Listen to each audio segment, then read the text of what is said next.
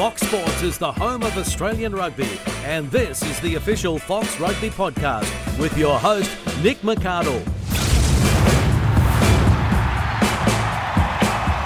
Yes, welcome to the Fox Rugby podcast once again. Good to be back with you after uh, missing last week, and a big thank you to Greg Clark for for stepping into the breach. And uh, Seamless. Yeah, he was. In fact, he was very, very good. I was a little bit nervous. Um, so, welcome today to Sam Worthington, Christy Doran. Thank you for uh, for helping ease him into it last week. I think he had a ball. Well, I haven't seen Clarkey uh, for a few days now. Is he okay? You He's, and he's resting up. you haven't uh, taken him for a walk down to Sydney Push Harbour him or, off the cliff. or something.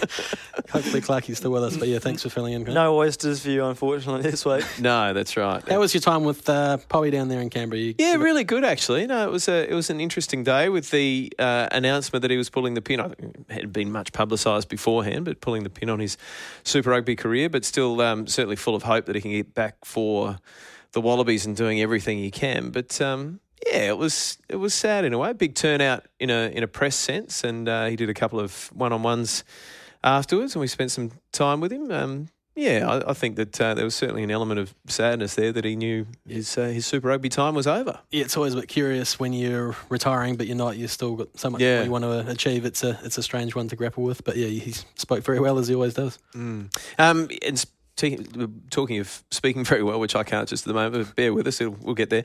Um, we're looking forward to catching up with uh, Locky McCaffrey, the, the Brumbies back rower, in just a moment, and also uh, Tim Horan joining us. So it'd be interesting to get his thoughts on. Uh, the makeup of the World Cup squad, uh, a guy who's won two of them, should know a fair bit about it, and also been an Australian selector. Um, but also, uh, the 99 uh, World Cup winners have their reunion in 20 Sydney years this- on. Yeah, so Giddy up, giddy up. yeah. It'll be- um, but they're still a like they, they do this quite regularly and, and still a, a very close group and a lot of them are still very very close Half mates. of them are in our books, aren't they? Yeah, that's right. That's why they see each other so often. They've booked out the podcast room for the occasion. Yeah. it's going to be big. But um, yeah, so so looking forward to catching up with uh, with Timmy about that. But gee, there's a couple of uh, really crucial games. One in particular, of course, the the Tahs and the Brumbies this weekend, and, and the Rebels. Um, playing the Crusaders as well. So it's a, a really fascinating weekend of Super Rugby with two weeks to go. Yeah, as you just mentioned uh, off air, Christy, huge ramifications for finals with three teams still in the mix, but also Wallabies selections. This is yeah last chance alone for a few guys on the on the fringe to impress Michael Cheika and the rest of the selectors. Crunch time, is it? Should we just rewind quickly and go Rebels Tahs? I know that the game's obviously been done and dusted for a few days, but it was one of the, you know, with only three weeks to go, now two weeks to go, huge ramifications. And once again, we saw the Tahs managing to, you know, get a, a, a narrow victory over the Rebels. In terms of huge ramifications, so so um, do you think that that that that, that performance, that one performance, um, has had big impact? Well, it's not one performance, and I'm talking about Quade Cooper. Um, not really being able to find his rhythm and, and have an impact on the game for the second time this season against the Waratahs and against really his arch nemesis for that 10 jersey for the Wallabies, Bernard Foley. Do, do you think these performances in isolation have an impact on, on Wallaby selection? I don't think they're isolation now because we saw a very similar situation happen in Sydney uh, five, six, seven weeks ago. So I think you put the two of them together, you put the um, how the events have unfolded over the last month. Quade Cooper had a bit of a honeymoon, and the and the Rebels a bit of a honeymoon period in that first six weeks where uh, they were playing a style of rugby which was different to other Australian rugby sides, um, and and they haven't really been able to adjust uh, over the last two months. We've seen that they've only won a couple of games, and and Cooper's been there all along, and unfortunately they clearly went in there with a plan. And we heard the commentators and yourself, you on the, the sidelines on, on Friday evening, but Timmy and, and also Kafe s- saying that, look, they've got to start to run the ball a little bit. Hmm. Timmy was saying it after 45 minutes and was saying it after 75 minutes. So it's two things. One, I don't think they've been able to have a plan B because clearly it wasn't working. Marika Koroibete, every time he ran the ball, he, he got great meters and looks the most damaging player out there. But that they were bypassing Quade Cooper's kicking game, which says that he's not, firstly, probably the best kicker in Australian rugby, but he, he didn't get many opportunities to run the ball. And I think as a, as a 10, as a playmaker, you've got to be the one stamping your authority over the matches. and and he wasn't. And you know, Haylett Petty clearly he was kicking a fair bit. Genny's box kicking wasn't on, uh, miles too long at times. And the Waratahs key men, I think Beale shaded Haylett Petty. Foley shaded uh, certainly beat Cooper on the on the head on, and I think even Nick Phipps probably shaded Genia. Yeah, look, uh, it's been good to see some extra spice in these derby games. I think the standards lifted certainly from last year when these when two Aussie teams meet. It's it's pretty good rugby. It was a lot lot better than that uh, turgid Blues Bulls game beforehand. Um, you know, normally the five thirty mm. games are a better spectacle. Mm. So, yeah, the great, they made up for it at five thirty on the Saturday night. They went around in that. Oh yeah, yeah. But um, yeah, like you say, it was just a lack of um, thinking on their feet and, and coming up with different strategies. Morgan Turinui and Drew Mitchell covered it off well on the Super Rugby wrap on on Monday night. And yeah, look, Quade, I think he's still by far got the best passing game in Australia. Like his ability to put others into space is still unrivaled. But yeah, the, the complete package in terms of game management um, and imposing himself in, in, the really crucial moments probably still leaves a little bit uh, to be desired. It's it's a big call because there's there's only 31 spots in this Wallaby side to go to Japan, and how many playmakers can you have when you've got someone like Kurtley Beale who can step into 10 if Matt you need to, and Matt To'omua who can play both 10, 12.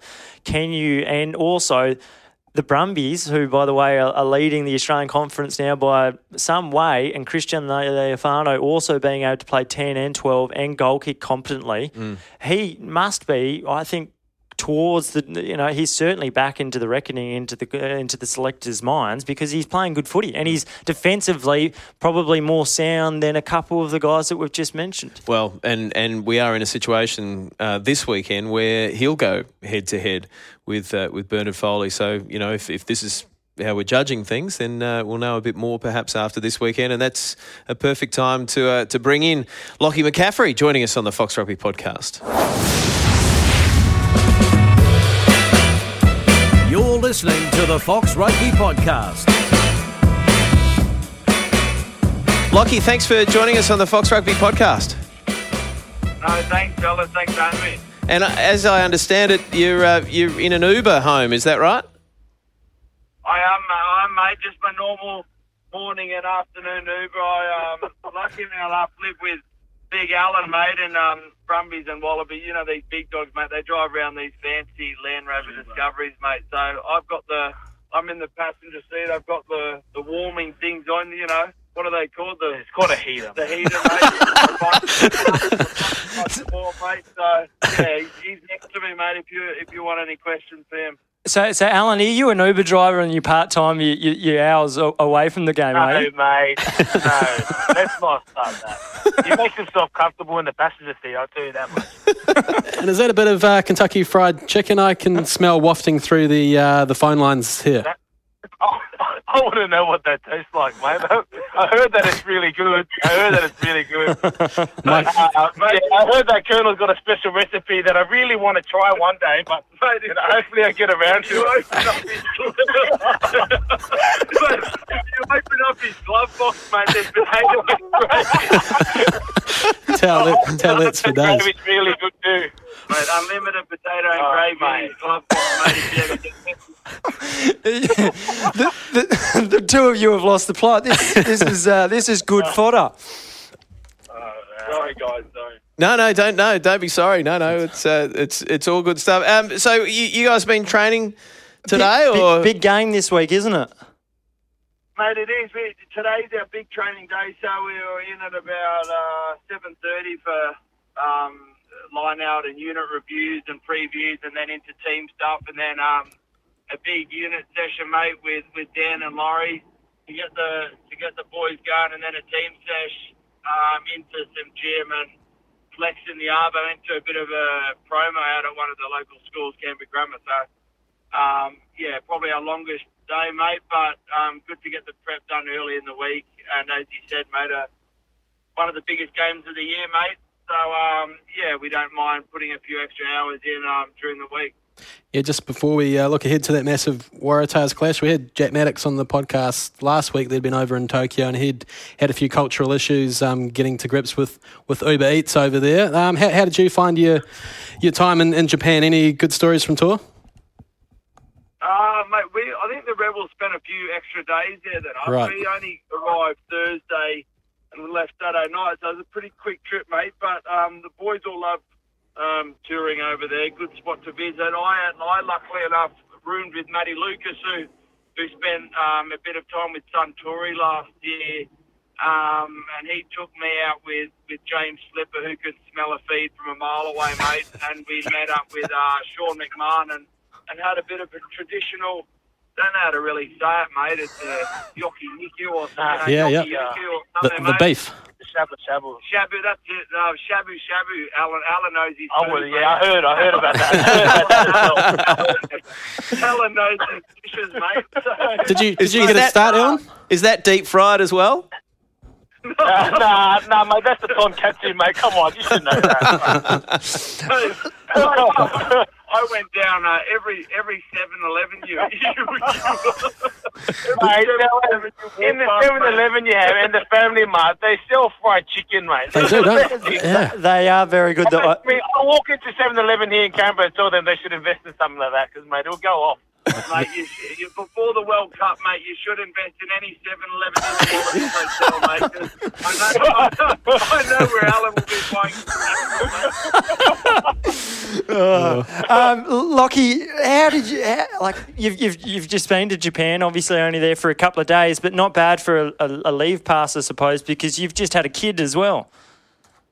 Yeah, mate, little Harper, she's just over three weeks old. So it was, um, yeah, it was first first trip away from the from the little fair, mate. But it was, um, it was. Well, I wasn't complaining, mate. I slept like a log on the plane going over, um, and and caught up on a on a few sets, mate, over there. So it was, um, yeah, obviously a bit different now going away and, and leaving leaving the missus with with the bub, mate. Bit bit hard on her not being able to. Um, you know, help out with the dirty nappies, mate, and the and the crying baby all day and all night. But mate, she's doing well, and um, I was back into back into it Sunday Arvo, mate, when we when we got back to Canberra.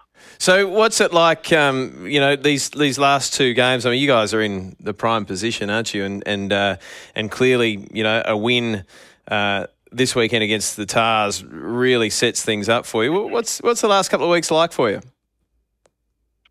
Mate, to be to be honest, it's pretty relaxed down here. I think um, I think you know it's pretty good down here in Canberra. You kind of stay away from any of the media, etc. And we probably learned our lessons earlier in the season with a probably getting into a little bit of a hype too early. You know, we had that strong win over the Chiefs, and you know everyone was talking about the Brumbies and um, you know being able to put 50, 50 points on a Kiwi side. And from then we went through a little bit of a lull for, for three or four weeks, mate, and probably went away from what's important in terms of the, the prep during the week and and just sort of focusing on our game and our standards. So, um, yeah, I, I think you know we're in a good spot and obviously happy with the with the wins over the last two months.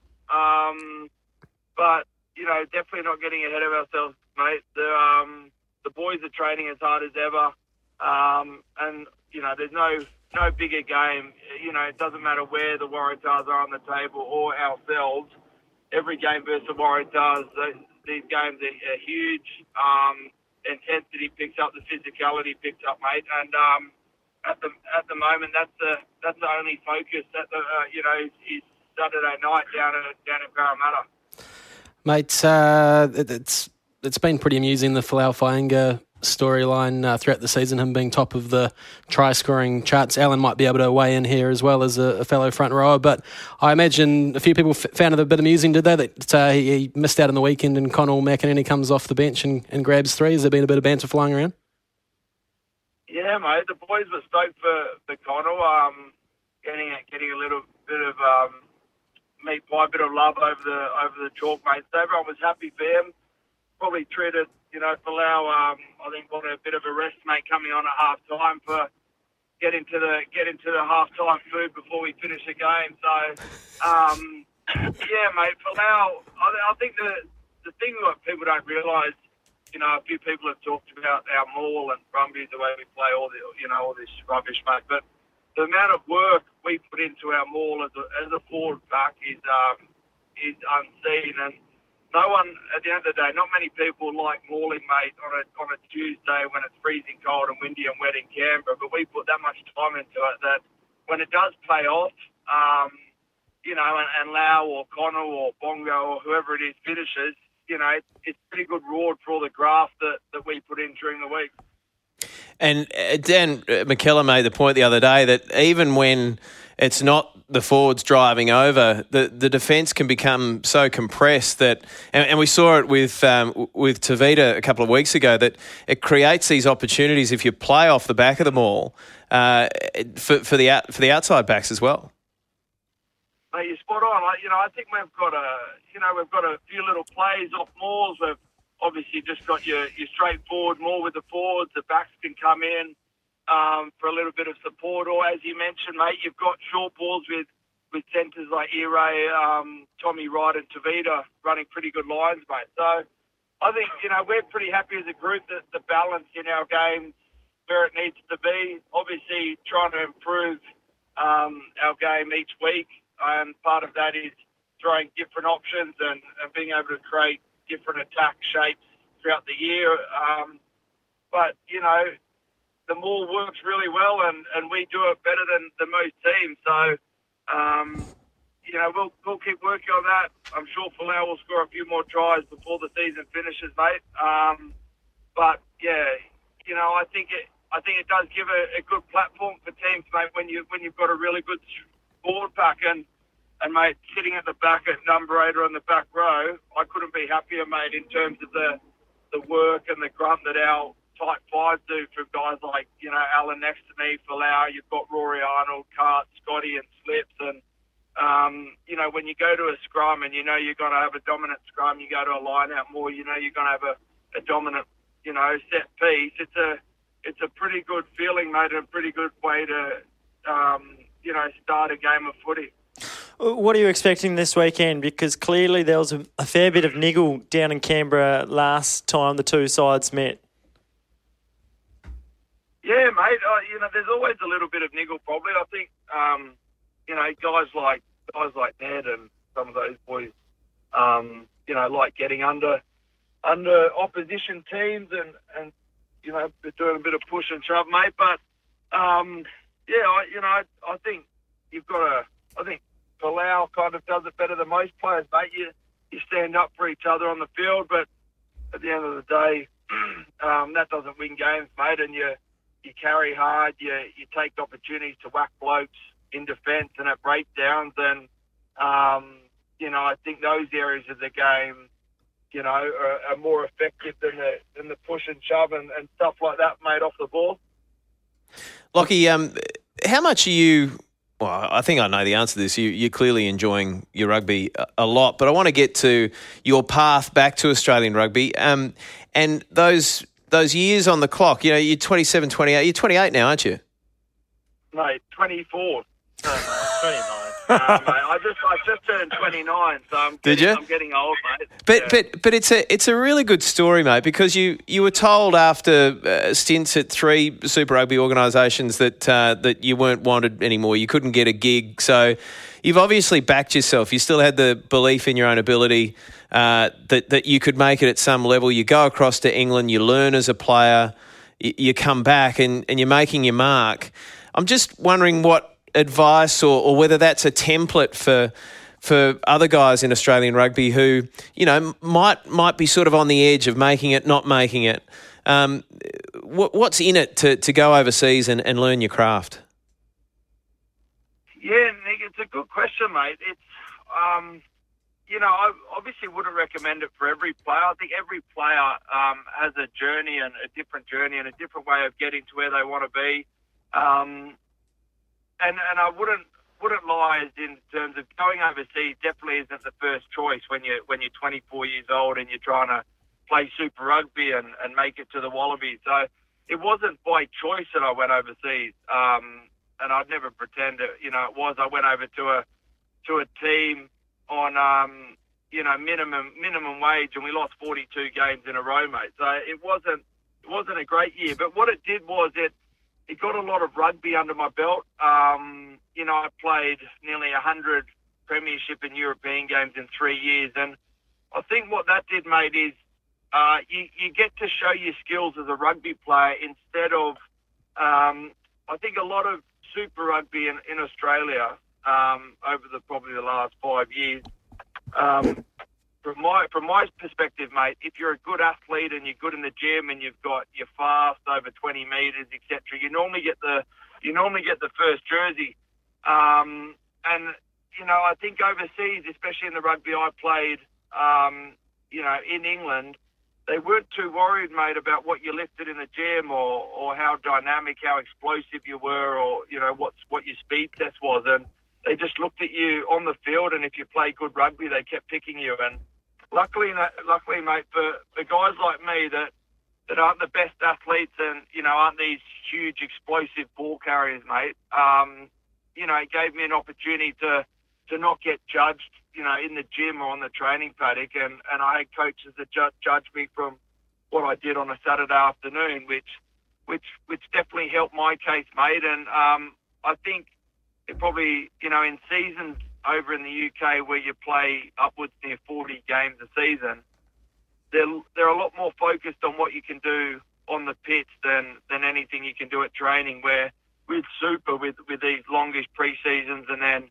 you know, a 16 game season, I find a lot of the time, uh, you know, guys that are probably haven't haven't don't have much experience actually on the footy field, but they're they're great in the gym and they're really good trainers, mate. They normally get the they normally get picked first. So it's probably a different different way of looking at seasons, mate. Obviously, the amount of games over there helps you helps you get a bit more game time. Um, where if you're not if you're not in the starting team in Super Rugby, you know the seasons can go a lot quicker. So I wouldn't tell anyone to go overseas before you've had a real good crack here, mate. Which I which I tried my best, but at the same time, you look at a lot of players that that go overseas, and you know I think all of them sort of turn into better rugby players. You you look at guys like Will Skelton, everyone's talking about him now, and um, you know everyone back here used to say, oh he's too slow or he's not fit enough or this or that, always negative things. And you,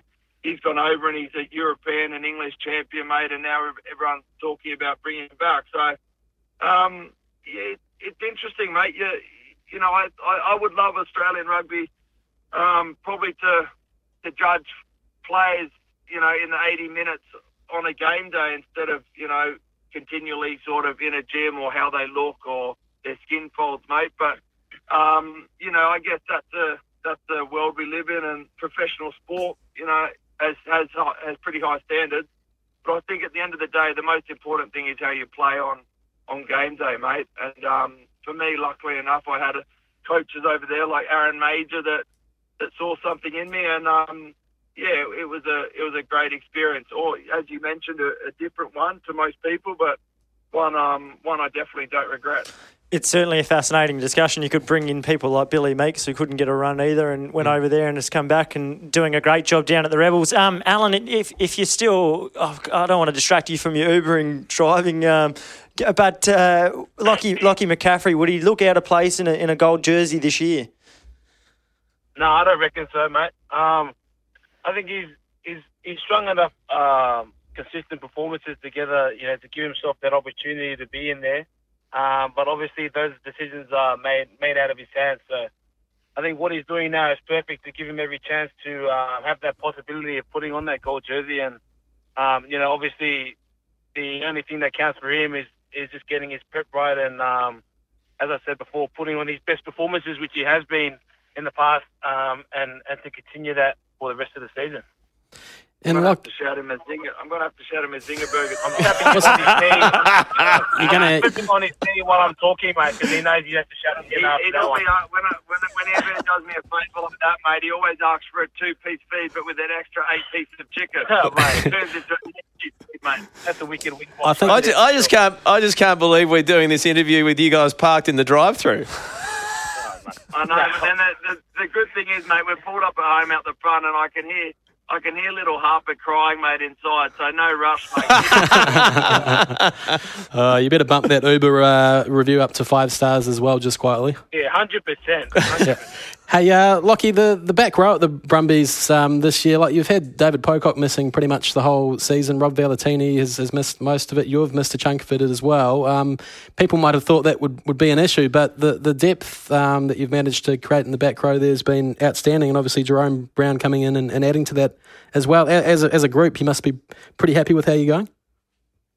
Yeah, mate, it's it's been unreal. You know, from the from the sidelines coming back from this injury, it's been um, it's been awesome to watch guys like Pete obviously transition, play a different style of rugby coming over here to, to Oz and Brumbies, and he's just got better and better week in, week out. Um, I think Jahrome, mate, came over on a trial pretty much last year with the Brumbies, mate, and um, you know he's been he's been our biggest find this year, I'd say. And then you've got guys like Tommy Cusack, who I think's playing probably the best footy I've ever seen, mate. He's for for a skinny little white bloke, mate, he's going through holes and getting through heaps of work. And um, I don't think if you if you if you picked um, you know a player's player at the end of the year, mate, for the Brumbies, I'm sure he's going to be up there. And what people don't realise is obviously Poey hasn't played much. Uh, myself and Robbie have both had knee injuries, and and also Ben Hyne, who captains our Vikings team and and has huge raps on him, did his ACL um, just before the season started. So, um, yeah, mate, lucky for, for Dan and the coaching staff. They've had some pretty good options there to go to. Um, some of our second rowers are pretty athletic in, in Murray and Darcy and have played a little bit of sticks too. So, hmm. um, you know, I think I think the Brumbies forward pack traditionally has always been a hard forward pack to to get into, and, and when you get in that when you get in the pack, it, you um, you grow another leg, mate. And I think these boys that have come into the pack have have really have really bought in and haven't let anyone down. That's for sure. And it's um, you know whoever they pick in terms of the eight starting guys and the guys on the bench, I think um, you know, you've got a big job to do in terms of set piece, small and around the field. Just just before we let you go, Poey, clearly the devastating news that he's not going to be playing for the Brumbies uh, again, but what's he been doing and offering um, off the field and, and helping you guys prepare? Mate, yeah, you, you know, everyone knows how uh, professional Poey is in terms of his prep and, um, you know, just how he, I guess, how he lived his life, how he how he goes day in, day out. Um, you know, me and Allan probably aren't the best people to talk to, mate, in terms of um, learning off Poey with our with our diet and our prep and our stretching, mate, and and all that all that jazz that goes with with footy, mate. But you know, I think I think what people don't realise is how how good a leader is Poey in terms of um, driving standards at a, at a rugby club and and making sure everyone's really ripping in. He you know he leads by his actions, and although he hasn't been able to contribute much on the field this year for the Brumbies. Um, you know, as a leader and as a player that a lot of the young guys, a lot of the back rowers, forwards look up to, he always, uh, you know, he always puts his best foot forward and, and shows the young guys how to best prep and um,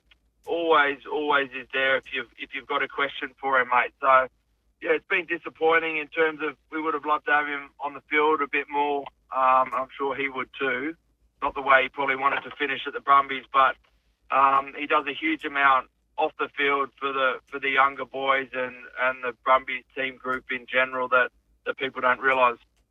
And hopefully we'll see him back in a, a gold jersey sooner rather than later. Uh, Locky, we can't uh, we can't deny Harper a daddy for too much longer. So thanks very much for joining us today, and, and Al, drive safely. Thanks, mate. We'll do. Thanks, guys. Enjoy the night, and sorry, um, sorry the promo went a bit longer than I thought. Don't, Cheers, don't be silly. No, great to catch up. Cheers, boys. You're listening to the Fox Rugby Podcast. How good is that to catch up with Locky McCaffrey with the added bonus of Allan Alaalatoa in the driver's seat? So uh, we thank them for their time. Uh, just picking up from that, obviously, you know, good good teams are usually close teams, but even last Tuesday um, down there for David Pocock's announcement. Just got the sense that you know there's something special in the culture in in Canberra, and I think we probably say that for most of the years throughout their Super Rugby existence. You know, the, the guys who have played down there always said that there's there's something special about playing for the Brumbies, but um, yeah, they just seem to be a really happy bunch. And you talk to a guy like James Slipper, who's who's gone there from another organisation, Thriving. yeah, and and just genuinely, you know, there's there's a time when you think guys say, "Oh yeah, I'm having a great time," you know, and you go, "Well, of course you're going to say that because I'm I'm an outsider here," but when someone like James Slipper says, "Mate, I'm I'm just enjoying this more than I've ever enjoyed my rugby," it it it's very genuine, and, and you get the sense that yeah, there's just something. There's an X factor about the culture down there. Yeah, it's it's the same old story that's been there almost from day one. A lot of guys that maybe grew up like like he did um, in, in, the Sydney system and mm. didn't didn't get a look in. They, they go away, do something else, come back and and um, get embraced and become leaders at the club. I guess so. Yeah, it's uh, it's great to see. Obviously, Locky's just re-signed. Scott Sio's uh, re-signed. So while they're losing Poey, they're, they're you know re- retaining some some big names under Dan McKellar. So I think yep. they are building you know something nicely. Uh, if not this year, they're pretty well placed this year, but for the next few years as well. They are well placed this year, and, and that brings us to that game against the Tahs. Um, no second chances for the Tahs. Every time they step out on the park at the moment, it's a grand final for them. The Brumbies, of course, with a bit more wriggle room, but they're desperate to maintain their momentum as well. Uh, it's a massive game at Bankwest Stadium. Huge game. I'm just thinking about what I'm going to do for my tip for this week, but it's it's toss the coin and stuff. I think. I think the Brumbies will come back, and it's not as easy as. Do you, you think that? I, do, I don't think do it's you genuinely think it is a toss of the coin. Given that the Tahs were they pushed the Brumbies earlier in the year, only just came up short. Probably should have won the game. Mm. The handling was terrible, but the fact that they're playing for their season, um, I think they're you know, Foley had a good game. I think he's probably come back. I think they like those sorts of crunch games. Everyone's going to lift for a local derby like this. And the Brumbies coming back from Japan we, we all thought, you know, great, great, great victory against um, uh, Sunwolves. The Sunwolves, and, mm. and then the, the week before, we also, yeah, the, the Rebels had done it too. So whether or not, you know, the side is as focused as it might be, or they played as well the week before, maybe not quite as sure. Mm. Yeah, I just think the Brumbies really backed themselves at set piece against you know what, what we keep going on about it a slightly undersized Waratahs pack. Uh, they've obviously got that great front row um, options with Sio and Slipper there, um, and yeah, I think they'll bet themselves to demolish them in the scrums and the, the, the line and, yeah. uh, and, and get the job done. Yeah, mm. and uh, and the other one that uh, that really, I mean, you, you got the Reds playing the Blues on uh, on Friday night in Brisbane. Unfortunately, um, the red season over. Uh, the Rebels though against the Crusaders, that is that is massive. Yeah, it's not the daunting trip that some people might make it out to be. I know they've, they've had one unbeaten about 26 games, admittedly, but we've seen the Crusaders uh, wobble a bit. They're missing a few a few guys. Like the Rebels have got just as many Test star names on paper, so yeah, I don't see any reason why they'd be daunted by it. I, ho- I, hope they embrace the challenge. I think Will Genia is going to sit this one out um, as per the rest program. By the sounds of it, that'll be the play, and then uh, he'll come back next week. But look, of course, Crusaders are favourites, but I don't see why the Rebels can't make a game of it. Mm. I would be I would be resting a couple of players and I would be just throwing everything for the for the week after against the Chiefs. I think good opportunity maybe to bring Matty Toomua in at ten, give Quade the week off. He's played a lot of rugby this year. Um, the forwards there's been a guys coming in and out because of injury, but maybe just anyone who's got a bump or bruise or slight slight little tweak, sit them out. Uh, it will be interesting to see what Dave Wessels does, but clearly they've got to win one of the next two Crusaders, there's 27 games, I think it is, they've been unbeaten there. Mind you, the Sharks drew with them not long ago, but an almighty task. Mm, it is indeed. Um, so we wish uh, the Australian teams or whoever you might barrack for uh, on the weekend all the very best. That's the perfect time to bring in our next guest, one Timothy Horan. You're listening to the Fox Rugby Podcast. Timmy, good afternoon to you. Terrific to have you on board the uh, the Fox Rugby podcast. Thanks, Nick. Thanks, guys. Yeah, I'm looking forward to it, and um, yeah, I'm sure we're going to talk about a big reunion that's coming up for our 1999 World Cup team, and hopefully we recognise most of the players that, and coaches that were with us 20 years ago. Exactly right. That's uh, why we have got you on. So, so that's on Thursday uh, lunchtime. So, uh, run us through it. Have you got almost everyone on board? I mean, are they all going to be there? Yeah, pretty much everyone, which is great. Um, no one's dropped off the perch yet in 20 years, so um, most of the players will be. There's a couple of players who, who can't make it. There's a uh, Phil Kearns, actually, his daughter uh, has just made the Australian water polo team, and uh, so he, will be away overseas with her, which is a, a great occasion. He might send us a, a bit of a video back. Um, and I know that Jason Little's uh, daughter as well is in the New South Wales under 18 netball team. So a couple of guys like that with their kids, of course, have, have grown up, but apart from that, I think nearly all the coaching staff, physios, doctors, etc., there, and assistant coaches. So uh, yeah, it should be a, a, good couple of days. Very special. Outstanding. Out of that 99 team, Tim, w- which player has perhaps taken a different career path, uh, ended up somewhere you wouldn't have predicted? Is, is there anyone that uh, leaps out there? Um, well, probably Matty Burke. You know, reading the, the, the sport for, for Channel Ten for many yeah. years. Burkey was a, you know, he's always quite a, a, a person, a bit of a shy person in the early days, but then towards the back end of his career, quite opened up a fair bit. And you would have thought that Burkey would have gone on to probably been assistant coach. I mean, he tried that a little bit, uh, kicking coach with the Waratahs for a, a few years, and um, then he's ventured out into the, the TV land. So um, I thought you were going to say back in the playing day he couldn't read. So it, it, that's what was one of them. He couldn't spell anyway. He could read, but he couldn't spell. Well, there's probably a few of us like that. Well, he's writing these days as well. Um, he is, yeah. So Burkey's done well. And then probably you know, a guy like Joe Roff, who's been very quiet since you know retirement and, and, and runs a uh, a family office fund down in Canberra. So everyone obviously branches out, and I suppose the era that we came through a lot of players played a little bit of amateur rugby, then came in the professional era when it was quite young. So I suppose the network that we had within the rugby industry, you know, probably helped us out later in our uh, careers. Timmy, when you when you're 99 and perhaps all around those years, who are the people that um, I don't know, the, the ringleaders or the, the, the guys that would arrange the the outings back then? Um, they probably vary. Toto Kefu, um, you know, was one of the leaders of the happy hours and things like that. And it depends on whether. I mean, you always had. You probably had, you know, a golfing group, which was, you know, George Gregan would organise that, and Matty Burke. Uh, then you have a another group who might go go karting. That might be Toto Kefu's group. So, um, and then uh, I suppose there was different guys who would do different things. I mean, Tommy Bowman, who joined the the trip um, just before we left to go away you know, Tommy would have some little romantic walks through different parts of, um, you know, Wales or, or, London. So not many people went with him though.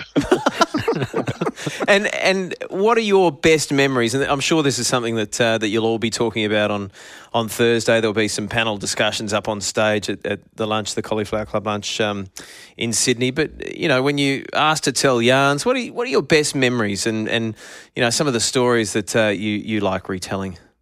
Yeah, probably. I mean, best. Uh, I mean, thought right throughout the whole process was that we had a pretty unique group on the field, of course, and and also off the field. But I think people often ask what was the key ingredient, and I sort of always say it's trust. Um, and in when people talk rugby or you talk, you know, rugby league as well, you, you hear this word called cover defence. And cover defence, for those who don't know, means that you know you are anticipating that one of your teammates is going to miss a tackle, so you're going to cover behind the line and make that tackle if he misses it. And we never had anyone thought or any thought process about any cover defence because we had so much trust in the players around us and belief in what they were doing. And that was probably that came to off the field as well. Um, but then probably the probably two really good memories is one. Um, the, the, the, day we got to Ireland, we, we drove up to a place called Portmarnock, which is a, a golf course uh, about 45 minutes outside of Dublin and we were based there for the first week, had a specific sort of training ground there. Um, and we thought we were going to train very hard the first two days, but the first day we went there, we played a uh, nine-hole um, game of golf, uh, sponsored by Guinness. You had to virtually drink a pint of Guinness each hole. Um, so you can imagine at the end of that day, it was just a really good bonding session. And, and Rod Macqueen thought, well, we're not going to train. Let's just get together and take our time. And that was probably one special moment. Um, and then at the end of winning the, the final, I can remember, you know, the, the first lap, well, the first, doing the lap of honour. You received the, the trophy from the Queen, Her Majesty the Queen, and it was quite funny actually because we'd actually, um, the referendum was on that weekend, um, on the 6th of November back here in Australia. We'd postal voted um, in Dublin two weeks prior because in case we made the final. And I remember walking up, John Eales was first, held the cup up, took, gave it back to the Queen, um, George Gregan second, got the cup from the Queen, said, Thank you, Your Majesty. And, and I remember I was third up, and I, I couldn't help it. As she gave me the cup, we were told what to do to shake her hand softly and say, Thank you, Her Majesty, hold the cup, and then gently give it back to her. She could then hand it to the next person. And I then got the cup and I said, Oh, oh thank you, Your Majesty. Um, don't worry, I voted for you. and, and, she looked back at me, had no idea what I was talking about. um, but doing, I think doing that and then doing the lap of honour with, you know, the Down Under song on, and just so, so, many people never left the stadium, and see so many people around the stadium was, was special. And my father had flown over, actually arrived that morning on the Saturday morning. Dad was in Parliament, so uh, flew out on the virtually the, I think it was the Friday morning. Arrived the Saturday morning, uh, watched the game, and flew out on the Sunday. Um, to see him and my wife Katrina was there, as you did this lap of honour was pretty special. Mm. Tim, the uh, 99 team's synonymous with that amazing defence that you mentioned, and of course, so Owen Finegan's famous try, Stephen Larkham's drop goal. But is there anyone in that team that you feel is a bit of an unsung hero that maybe doesn't get the, the credit or the attention they deserve out of, out of that tournament? Um, well, I always thought Matt Burke, um, you know, he was one of the best players I ever played with. And, you know, when you go back and look at the games and see how many penalty goals that Matt Burke had kicked throughout the tournament to put, you know, we talk about now putting scoreboard pressure on opposition teams. Uh, I mean, Burkey in the quarterfinal was unbelievable. The semi, even the semi-final against South Africa, um, you know, after the drop goal of Stephen Lark, I mean, Matt Burke kicked another penalty goal. So, uh, and just his ability and his play was just incredible. And I think, um, you know, a lot gets talked about, about, you know, as you said, Owen Finegan or other, other players and, um, with Stephen Larkham. But I think for, for mine, the way that Matt Burke played through that whole tournament was a, a credit to, you know, how hard he trained for the three or four years leading up to it um, and he was a, you know, a brilliant player. Timmy, just back to the Guinness. I think you ended up with a whole, whole heap of it after that that final. Um, but but pre tournament, you, you, spoke about the idea of having that um, bonding session. How, how influential was um, was an experience like that pre tournament? I think it was just important because we had a um, we had a pretty good year, um, ninety nine year. The year before, obviously Rod Macqueen had taken over he had this plan to go through to the World Cup and, and little stages along the way. And um, I mean, very quickly, the Guinness was the, the, first game of the tournament. We were playing uh, up in, in Belfast, our first pool game, and we um, came off the field. Um, as we walked in the dressing shed, um, I, I, thought it was actually a didn't know it was a Guinness rep. I thought it was a drug tester saying, he said, oh, Tim Horan here. I went, oh, no, not me again. And then all of a sudden he said, you've won a year's supply of Guinness for scoring the fastest try in the tournament, and you had to be the person to score the fastest try quicker than it takes to pour a perfect pint of Guinness, which apparently was 119 seconds, and I scored in 102 seconds against the powerhouse of Romania. So, um, so year supply Guinness, and that you know that converted to I don't know 365 cans, which we got back to Australia and shared with probably one or two players, but a lot of, a lot of complain they didn't get their share. um, and Timmy, um, winding it forward, the, the launch of the jersey last week, how would how would the modern day jersey have gone on uh, some of the players that, huh. that you played with in that '99 team? Do you think it would have been a good fit? I think they may struggle now, 20 years later, but I think. Um, well, I think it's a, you know, I quite like the jersey. Actually, also like the gold socks. I think the more gold we have in our team, the Wallabies, but predominantly when you look up and you're singing the national anthem before a test match, you try and look up and picture, you know, groups of people wearing gold scarves, gold jerseys. That's predominantly, you know, the Wallabies colour and, and, and what we all sort of believe in. So, but I like the jersey. I think it's great. Uh, I think it's, you know, yes, it's tight fitting, but I think if there's little one percenters that the Wallabies can get going to this World Cup, it's going to be very important. And, um, you know, I remember, as I say, that lap of honour we did with holding that World Cup was something really special. And and I remember, you know, walking around seeing groups of Australians wearing gold at, you know, Millennium Stadium, Cardiff Arms Park it was then, and and after the half lap we got around, we'd done it in about oh, three minutes, and I actually remember grabbing Owen Finegan, I think it was Richard Harry as well, and a couple of the guys who were holding the cup, saying, "Guys, slow down. We're going too quick. This lap of honour is going to be finished in you know three minutes." And so the the second half of the lap took us forever. We stopped for photos and And I remember seeing one group who were um, three backpackers, and I went over, gave them a big hug. They uh, wanted a photo, got a photo, and they said, "You wouldn't believe it. We've worked for six months around the world to save up to buy a ticket to watch this World Cup final. That's how much it means to us." They gave me a hug. They were crying, and you know, and they were young backpackers, and that's why you play the game. That's why people come and watch. Yeah, well, just quickly um, on the jersey uh, part of it, David Campese came out uh, after the, the launch of the new jerseys for this year's World Cup, and um, he loved the look of the jerseys, but he, the the away strip, so to speak, with uh, with the indigenous uh, patterns and which is predominantly green. He he made the comment that uh, he'd like to always see the Wallabies jersey just be gold. You know, he loved the the look of the indigenous component, but he wanted it to always be gold and thought it was a little bit similar to the Springboks strip. Do you have an opinion on on that, Tim? Well, I think that uh, for my, for me, and I go back to when we used to have you know different uh, former Wallabies come into our dressing room or come to our team uh, meeting prior to the game. And I remember the, the great centre, Wallaby centre, um, the late Trevor Allen, coming into before a, um, an All Black Test match in the mid 90s. And he brought in and showed us his first Wallaby jersey. It was a green Wallaby jersey. And I thought, well, that's fantastic. It didn't, and and we all then thought, well, that didn't matter what jersey you play in, but you knew that, you know, every stitching of the jersey you're currently playing in has the DNA of past players, and whether it's green, gold, didn't matter what we wore, wore a jersey that Reebok had in 1997, which had a couple of different stripes on it, and I, I quite like the Indigenous side of it. I think that's important for um, you know a lot of Indigenous kids are coming in playing rugby, have done for a long time. It's part of our heritage, and um, you know, and marketing these days too, you look at different sporting environments. Most teams have two, sometimes three different strips that they play in for a, marketing sense. But um, mean, predominantly gold jersey is always going to be the Wallaby colour.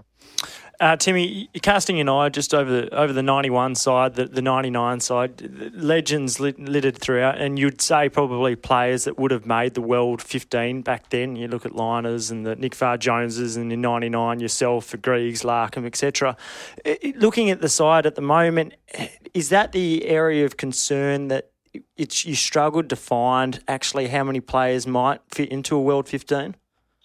Yeah, I think that Bob Dwyer said that after 1991 that you, you, to win a World Cup you need five players who easily make the World 15 starting team. Um, that may have changed a little bit over time. I think we have quite a, a broad um, balance now across you know the Wallaby squad, and I think we've got probably as much depth as we've had for a long time in, in a Wallaby team, but but so has all the other nations too. They've all caught up, and some of them passed Australia in their strategies, in the way that they play the game and the depth that they have as well. So, um, you know, maybe Israel Folau when he was in the team, yes. Um, and then there's probably another two, maybe three players that have potential uh, if they play well enough to be in a World 15. But I think we've got better balance in the Wallaby team, and you know, I'm, I'm quite excited that um, you know.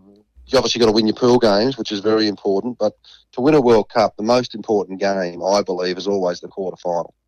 Because mm. once you win that quarter final. You don't win that quarter final, you're not playing home. You win the quarter final, semi final, anything can happen. You're, you're going to get up for that semi final. Some nice choices to be made in the back row. I think the, the depth's pretty good. Probably same could be said for second row. Your, your back three, even without Israel Folau, you know, there's some, some good choices to be made. Where, if you look through the team. Um, where are your areas of concern, Timmy? Where, where, do you think that selectors will be maybe scratching their heads a little bit? Oh, I think in the second row, I think we really need to pick the right second rowers. They've got a lot, lot to choose from. Um, you know, whether it's a, you know, Rob Simmons. You know, is he right? Can he carry the ball? Um, you know, do, do you actually pick a a Lukhan Tui, Izack Rodda, a really big second row? Um, but I actually, that's a little bit of area concern. I because we've got so many to choose from, and similar with the back row. I think my, in only my opinion, is that I just don't think we can go deep into Rugby World Cup having David Pocock and Michael Hooper in the back row at the start. I just think we need a very big six and a big eight. Um, that's what's happening in World Rugby. You've got to have these ball carriers. Um, I like the way Dempsey's been playing. You know, I, I like the way that um, Is, Isi Naisarani's been playing, and there's other players as well that um, that might come to you know get an opportunity in these first couple of five Test matches pre World Cup. Um, and do you do you start David Pocock and actually have Michael Hooper on the bench as a captain from the bench? There's all these different combinations in that back row, but I'm a big believer. I think you need two big second rowers who can carry. You need a, a front rower who's a really good carrier of the ball, and you need a six and an eight who can carry and tackle because World Cup's about getting across the advantage line and giving yourself a platform. And you know, we've got to be careful. And then you could potentially bring David Pocock on later in the game. As important as those big ball carriers are, this is what I was going to ask you about when you when you're flipping between if you're going to say Pocock or Hooper to start, not Pocock and Hooper, how important is is that big body over the ball at the breakdown? You know, you think of Sean O'Brien, Richie McCaw, you know, guys who have made big impacts at, at World Cups. Even you know, Augustine Creevy uh, does it now. Malcolm Marx over the ball. How important is it to have one of those, at least one of those, in your team? Yeah, very important, but probably not as important as it was two or three years ago. Um, I mean, in Super Rugby, you're seeing it a bit more because it's quite an open, expansive um, competition. So there's more exposure to the ball being there and, having that opportunity. I just think in Test matches now, because the clean out is so quick and players are so quick to the breakdown, I don't think you're getting as big an opportunity as David Pocock got two, three, four years ago. Um, so I just, I'm a big believer that you know when you look at the teams, Ireland, England, South Africa, All Blacks, those four teams um, are really got big back row, big ball carriers, uh, and are bending the defensive line, and that's something we've got to really look at. And it, the three selectors now, you know, obviously independent selector of Michael O'Connor and, and Scott Johnson as well. They've got five Test matches to tinker with the back row and tinker with the team to find the best combination going into um, Rugby World Cup. Just finally, before you, we let you go, Tim, um, that point about maybe having the radical step of Hooper on the bench. I mean, that would be unprecedented to have the, the captain off the bench. But like, did you think that will actually be considered? And, and could you would you then have to have like a co-captaincy model that we've seen England do and other teams do? Yeah, I think you could. Yeah, I mean, I'm not saying I, think Michael Hooper's a, a great captain and a really good leader, and you know the amount of work that he's got through for the Waratahs this year as a top tackler in Super Rugby, which can be a good thing, but also a bad thing as well. The amount of work he's having to get through. Um, it's because he hasn't been able to carry the ball as much as he would have liked. Um, but I think his leadership, he's bold, he's uh, he makes the right calls in the flow of the game. So uh, I just hope that you know we haven't got long. We've got five Test matches to to get it right, and you probably want to make sure.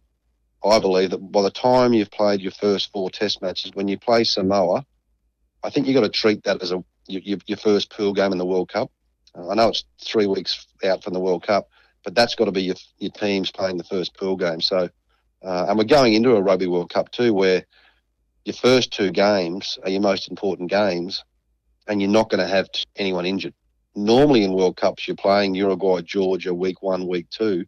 You pick up a couple of injuries, so you're not going to have your peak team ready for the bigger games. But bigger games at the start probably suits the Wallabies. Timmy, thanks very much for your, for your time today. Um, looking forward to Thursday, I'm sure you are, and uh, just telling some lies with uh, with your old teammates because you all get better as the years go by. But uh, in terms of a day and time spent together, you'll love it, I reckon. Yeah, it'd be great. Looking forward to it. Uh, catching up with everyone so many great memories, and um, you know, whenever you play something like that and you win a, a World Cup with someone, you, you're friends for life, and and I, and I know that all these players too want to get behind the, the Wallabies and get behind rugby. There's been a lot of negativity uh, with rugby over the last you know few months uh, with, because of Israel Folau, but there's also some great volunteers that you know are out in clubland marking the fields at six o'clock in the morning, putting goalpost pads up, and that's why we play the game. So I think enough's enough. Everyone's now got to start getting behind this Wallaby team and, and drive them towards winning a World Cup. Well said, Timmy. Nicely said. Well done. Enjoy Thursday. Thanks, guys. You're listening to the Fox Rugby Podcast. Yeah, Tim Horan there, and uh, that lunch at the Westin in Sydney on Thursday afternoon. So that's in aid of the Cauliflower Club, which is a, a tremendous uh, charity around rugby. So uh, I'm sure that they will have an absolute ball and create some some news stories to tell for a few years to come. Um, interesting thoughts though from Timmy on on the open side flanker um, not being able to, and he's not the only one, of course, who thinks that they can't um, carry Michael Hooper and David Pocock in the same back row at the World Cup. But uh, to have you captain coming off the bench, it's an interesting thought. Yeah, I feel like I'm starting to become in the minority of, of still thinking Pocock and Hooper should be in that top team. Um, you, you, read a lot of the comments um, on our stories and, and, on our Facebook page, and yeah, the majority seem to be that way. And, and a lot of the ex Wallabies that we've got here at Fox Sports are, are, seeing it the same way. So, yeah, it'd be a massive call, um, one that I don't really see happening. Although with with these new selectors, I think it's going to be at the very least discussed around the table, isn't it? So you think they should carry um, Pocock and Hooper in the same back row? So who's your who's your six? Because if they do that, you look at the role that Fardy played uh, at the World Cup in 2015. So if they do that, they have to have the right guy at six. So who's that for you? Yeah, well, for me last year, Lukhan uh, Tui, as he won, was then, now Salakaia-Loto, um, th- those three together worked pretty well, I thought, like for a, a, a, new combination. He's got a lot of aggression, size, and, and line out ability. And win many test matches. Uh, well, yeah, I think there's been a few combinations thrown out where they haven't won too many too many test matches. Mm. I think Lukhan's had a few test wins under his belt. So, yeah, I reckon he's he's got a bit about him, and, and to me, that's what I'd be, be going with. Yeah, Salakaia-Loto is a good option. Luke Jones, perhaps, but I think Salakaia-Loto would give more uh, running oomph and a bit more power. Uh, Timmy, I think, is spot on the mark there. I said last week, I think only one of them will, will start, and I think it would be Hooper, but uh, we will see in the in the coming months. Mm, in terms of uh, that World Cup selection, there's an interesting name being thrown up just in the last week or so, and there'd have to be some um, contractual manipulation go on to get him back into Australian rugby to uh, be eligible for the World Cup next year. But I speak of uh, of Will Skelton. Yeah, well, the Saracens uh, director of rugby, they call them there, which is, I don't know why they don't just call them coaches, but anyway, the Saracens director of rugby, Mark McCall, sort of let the cat out of the bag by saying, um, because it, it sounded like had been shot, shot down, that, that Skelton was going to re sign with Saracens, but McCall let the cat out of the bag basically and said, look, um, Will really wants to play at the World Cup. There's a few discussions going on, and, and we're basically resigned to, to seeing him go down that path. So I think what we will see is something similar to Nick White, who was on last week, uh, signing. Um, um, with the intention to eventually come out here and play Super Rugby. So it's a it's a bit of a dancing around the, the laws, I guess. But yeah, because I, I, think the, the, the law initially said you have to be playing Super Rugby, yeah. uh, signed and, and going to play Super Rugby the season after. So, you know, essentially it should be uh, Will Skelton here in 2020 playing Super Rugby. It doesn't sound like that's going to happen. I am still unclear as to how this works. Well, whether or not he comes back for a couple of games, or yes, indeed, if he comes back in the start of 2021, which becomes uh, a little bit ridiculous if that's the case, or if he comes back for a couple of games and then goes back to Saracens, I think yeah. there's going to be many moving parts. But yeah, Wayne, Wayne uh, sorry, Stuart Barnes said the other day that what rules are meant to be broken, and that's right, and yeah. pointed directly at uh, at Will Skelton and the role that Armitage could have played in the 2015 World Cup, who's the outstanding uh, open side flanker uh, that was playing at France at the time, and um, I, I agree. Skelton at the moment is in outstanding form. He was brilliant in the in the Premiership final on the weekend. Um, he's just his his work rate, his work in the mauls um, and around line out, uh, more defence, more attack. Um, and he's just such a big body. Uh, look, if if you're considering playing only one open side flanker, i.e. Hooper or Pocock, it allows you to play a Skelton too because you're mm. going to be having a, a bigger taller locks and and um, six and eights as well. So yes, just to clarify, Stuart Barnes um, for Sky Sports in the UK, and, and, it was reproduced on foxsports.com.au, writing uh, rules are there to be broken, and England should have smashed them to get Steffon Armitage back for the 2015 World Cup. Michael Cheika must surely do whatever is needed to ensure that Will Skelton is playing for what is an underpowered Australian pack in Japan. Contracts, rules yeah, who knows? Well, he's not wrong about uh, the the power game that that Skelton brings. Yeah, I think Cheik was over in, in Ireland uh, the week just been for Leinster's reunion and was mm. going to catch up with Will. So, yeah, look, it seems pretty obvious that there's a lot going on here and, and we probably will now see Skelton at the World Cup. Yeah, well, Rugby Australia confirmed last week that there is a there's an offer on the table. Yeah. Um, so, yes, they, they want him. Yeah, yeah. And, yeah, you don't like to see this if, it, you know, if it's just another guy making up numbers in the squad. But you're right. I think Skelton, the form that he's in, um, could be an actual difference maker. And we've seen Cheika um, you know, get the best out of him as well in the past um, at, at, times. So he's clearly uh, hungry and motivated, and yeah, he could be a real, real X factor for the Wallabies. He would have some unfinished business as well because he, of course, got injured in the pool stages of the of the last World That's Cup right. came back, so he wasn't uh, part of the quarters, the semis, and even and the losing final. But it, it brings a wider discussion of the Giteau law and what the merits are around it, and it, has it been effective? Uh, speaking to James Hall last last week, uh, five days ago or so, before his Barbars uh, farewell, he he thinks that through in World Cup years, you've got to have your best Australians out there for for the Wallabies, and thinks that the Giteau law in a World Cup year should be scratched. So. A huge call. What, what do the two of you think about it? Well, we're saying it, in effect it is being scrapped anyway because if, if Skelton turns out, like, are there any other overseas-based players that you'd have in your team? So it's they're, finding ways around it. To me, there's no perfect solution. Every country's grappling with this, but to me, the Giteau law uh, it's a reasonable uh, compromise, I think, and it has. I, th- I think it clearly has had the desired effect to keep some guys around. So yeah, look, I think in an imperfect world, it's a it's a reasonable solution. And and as we've discussed, um, you know, as Scott Johnson said on Super Saturday a few weeks ago, part of his remit now is to try and stop those players um, who are you know 24, 25 heading overseas. You know, in between the World Cup cycles, so you have to have some um, some block or, or some disincentive for them to do that. So You would think that the biggest disincentive for Samu Kerevi going is the fact that he's not going to be playing for Australia if he if he does leave to go to Japan, which seems like it's going to happen. So yeah, I'm I'm a supporter of, of the Giteau law, but great premiership final. Nick White scored early in the game. Uh, Dave Dennis had a brilliant match himself, and, and Skelton too. So what are they saying? One of the one of the best premiership finals in history. Yeah, it was it was pretty good. Uh, Exeter looked like they were going to cause a massive boil over there for a sec- uh, second. Like you say, Nic White, I think the fastest try home premiership uh, final history uh, burrowed over, and it was um, it was all happening in front of a magnificent crowd, a ma- magnificent atmosphere. Um, but Saracens have just got so many big match players: Jamie George, Maro Itoje, um, and it was yeah a real taste, I guess, of what what we're going to see come World Cup. It would be great. It's not going to happen, but it would be so good if the, if we saw the Super Rugby winner come up against you know the best of Europe. And at the moment, considering Saracens won the Championship Cup over Yeah, there, yeah. They, they are the best. Geez, that would be good, uh, Yeah. compelling watching. Yep. Yeah, well, my uh, housemate Joe from uh, England, shout out to Joe. He's I put this question to him. He's a very avid watcher of both uh, Northern Hemisphere and Super Rugby. He's he's adamant that Saracens would, would get the job done. I, I tend to disagree, but yeah, it'd be a, a fascinating clash. So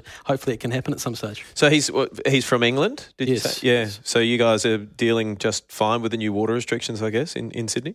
Uh, we, we're dealing just fine. Yeah, Yeah. absolutely. The cat's behaving as well. So Yeah. uh, yeah, it's all going well. Terrific. All right. Um, shout out to Joe. Hey guys, thanks very much for your company today, and uh, and also to Locky McCaffrey and uh, and Tim Horan for uh, sharing some of their time. So uh, we will see you soon on the Fox Rugby podcast.